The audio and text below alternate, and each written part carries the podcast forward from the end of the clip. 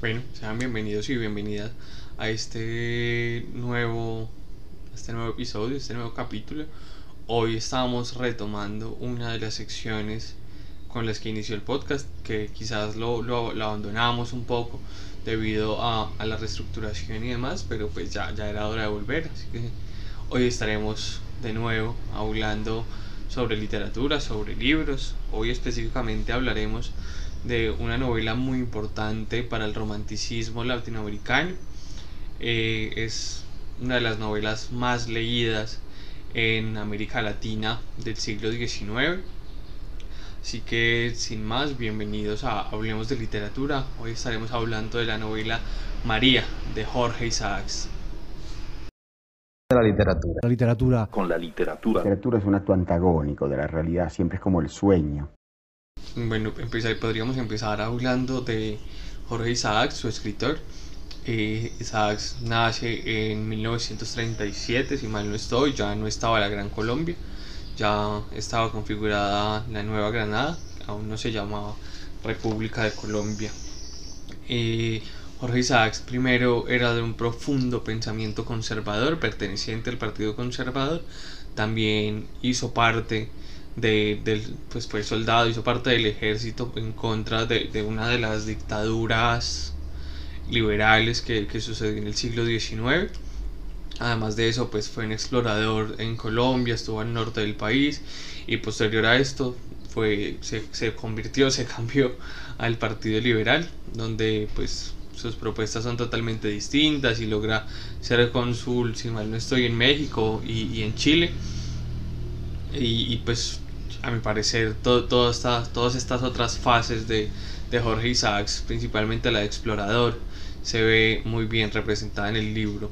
Quisiera también iniciar, ahora que estamos hablando de, de Jorge Isaacs, con un fragmento pequeño de lo que Germán Arciniegas plantea en el prólogo de, la, de María, en la versión de Joyas de la Literatura Colombiana, donde este dice que a María la lloraron Efraín, Jorge Isaacs y todos los americanos y americanas de aquellos tiempos en que se sentía y se lloraba.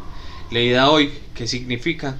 Alfonso Reyes decía, es cierto, Jorge Isaacs toma la pluma y al punto se le saltan las lágrimas y cunde por América y España el dulce contagio sensitivo, el gran consuelo de llorar. Mientras Luis Carlos Velasco Madriñán escribió una biografía llena de informaciones que tituló el Caballero de las Lágrimas. Y es aún más bello la forma en la que cierra ese prólogo diciendo, como el Caballero de las Lágrimas podía escribirse otro libro sobre el Caballero del Carbón o el Caballero de Darwin, y aún quedaría espacio ancho y libre para hacer una justa presentación de quien escribió la gran novela romántica de su tiempo, que todavía se lee y se leerá. Entonces, pues e, eso pone en evidencia que Jorge Isaacs, más allá de un escritor, también tuvo mm, grandes, pues intentó explorar otro tipo de cosas eh, en el territorio colombiano, buscando territorio, eh, en elementos políticos y pues de, de un gran sentir liberal en, en su momento. Sea, Jorge Isaacs no simplemente fue el escritor de María, y María no es simplemente una novela romántica, María va mucho más allá de esto.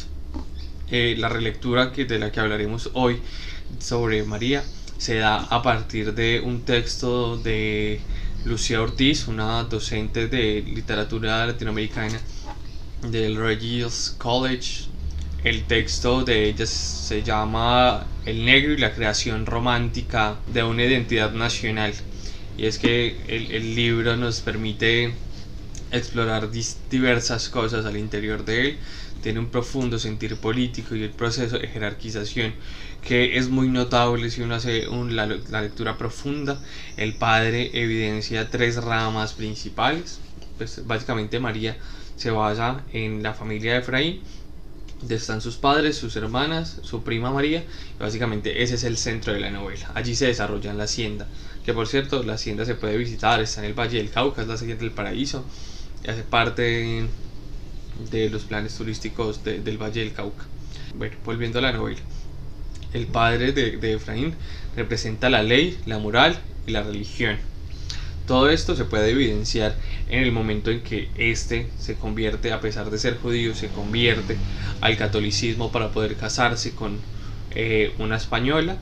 Cuando le dice a su primo que él se volvió católico, entonces que su hija Esther pues se podría volver católica y este acepta, Salomón acepta que eh, Esther pasase a, a ser María en el catolicismo, es el dueño de la moral porque es el que rige las normas morales y las normas del comportamiento al interior de la casa y pues con, con los súbditos, súbditos, con los esclavos y demás. Y la ley, porque este es el quien impone, quien imparte la ley, quien les dice qué pueden y qué no pueden hacer y para hacer qué cosas y qué tienen que hacer para poder desarrollar este tipo de cosas. Estoy tratando de, de no ser de no hacer muchos spoilers, aunque la mayoría yo creo que sabemos en qué termina María.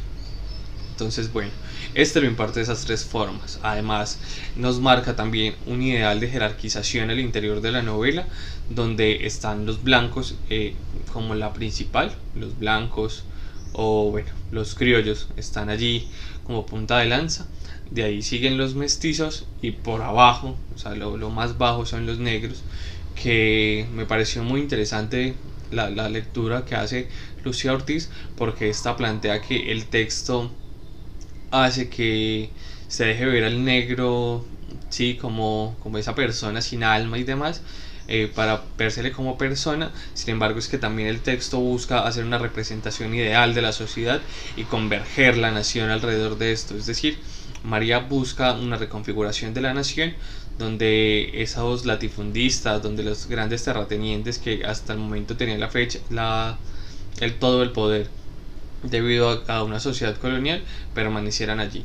O sea, María nos sigue tratando de poner en el plano ideal de la sociedad neogranadina de la época, por eso es una sociedad jerarquizada y por eso mismo estos son los que los blancos son los que marcan la ley, la moral y la religión.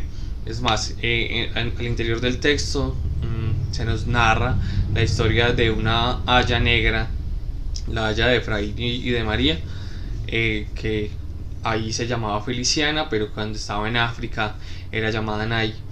Mm, y en, esa historia, Nai, si bien se muestra como una mujer guerrera, una mujer fuerte, también se muestra como esta se pasa al catolicismo. O sea, se ve la transformación de estos al catolicismo, de Nai y Sinar, que son como los principales eh, personajes de, de, ese corto relato de unos 3-4 capítulos eh, en el texto.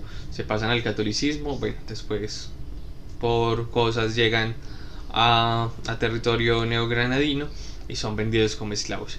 Ahí, Nai, esto, esto es una lectura de, de Lucía Ortiz que me pareció muy acertada, y es que se nos muestra al negro como aquel que da obediencia al blanco por simple, pues de manera voluntaria porque cuando Nai es comprada por el padre de Efraín para que sea la haya de, María, esta, este le da una carta de libertad y le dice que si quiere pues puede ir, ir con él o se devuelve a su territorio, ver que la decisión era de ella. Sin embargo, Nai decide acompañarlos por el simple hecho de, de ser sirvienta voluntaria y para que su hijo no fuese esclavo cuando ya se le habían dado los roles, ya se le había dado la libertad, la carta de libertad. Entonces eso nos sigue mostrando que los negros tienen un, papel subyugado al interior de, la novela. Bueno, ya, ya dejando esta división y creación de nación a, un lado, pasaríamos al cuadro de costumbres que hace Jorge Isaacs al interior de la novela, que pues también hace eh, crea, crea nación, configura nación, pero ya de otras perspectivas sin meterse en cuadros jerárquicos de poder.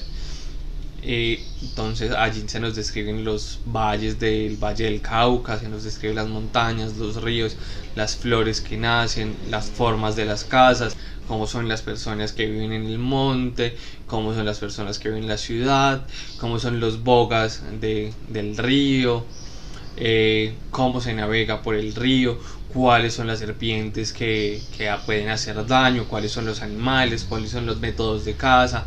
O sea, eh, Jorge Isaacs nos hace un gran cuadro de costumbres, un gran marco de costumbres al interior de la novela, con una descripción eh, exhaustiva de todos los elementos que configuraban la nación neogranadina en ese entonces.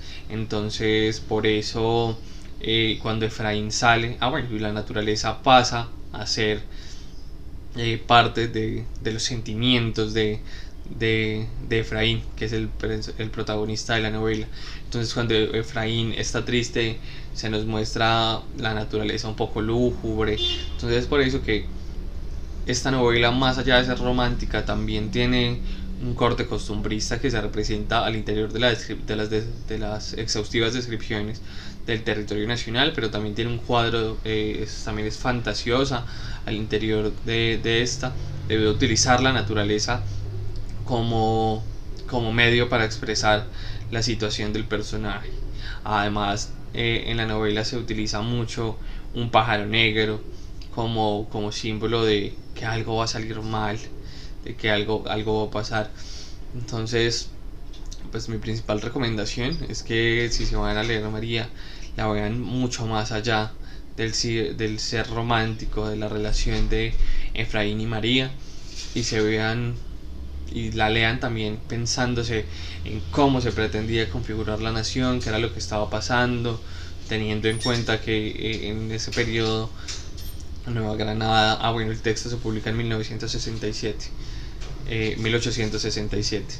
Eh, eh, tener en cuenta que Nueva Granada por esa época tenía grandes guerras civiles, hasta 1903 fue unos tiempos muy agitados para, para esto, tener en cuenta que eh, Jorge Isaacs fue hijo de judíos, que también iba a estudiar medicina en Londres, sin embargo, sus padres estaban en la quiebra, ver eh, el tratamiento que se le hacen a las negritudes al interior del texto y esto cómo aporta a la concepción que ahora tenemos de las negritudes y cómo se siguen marcando también en un cuadro, en un pensamiento colonial netamente la literatura. La literatura. Con la literatura. La literatura es un acto antagónico de la realidad, siempre es como el sueño. Y bueno, sin más, eh, espero les haya gustado este video. Es bonito volver a hablar de literatura. Es una de las pasiones que volví a adquirir eh, con el tiempo. Mm, y pues nada, abajo encontrar nuestras redes sociales. Eh, si están interesados en tanto en el PDF de María como en el texto de Lucía Ortiz, pueden escribirnos a nuestras redes sociales. Los invito a darle me gusta, a que se suscriban y ya, muchas gracias.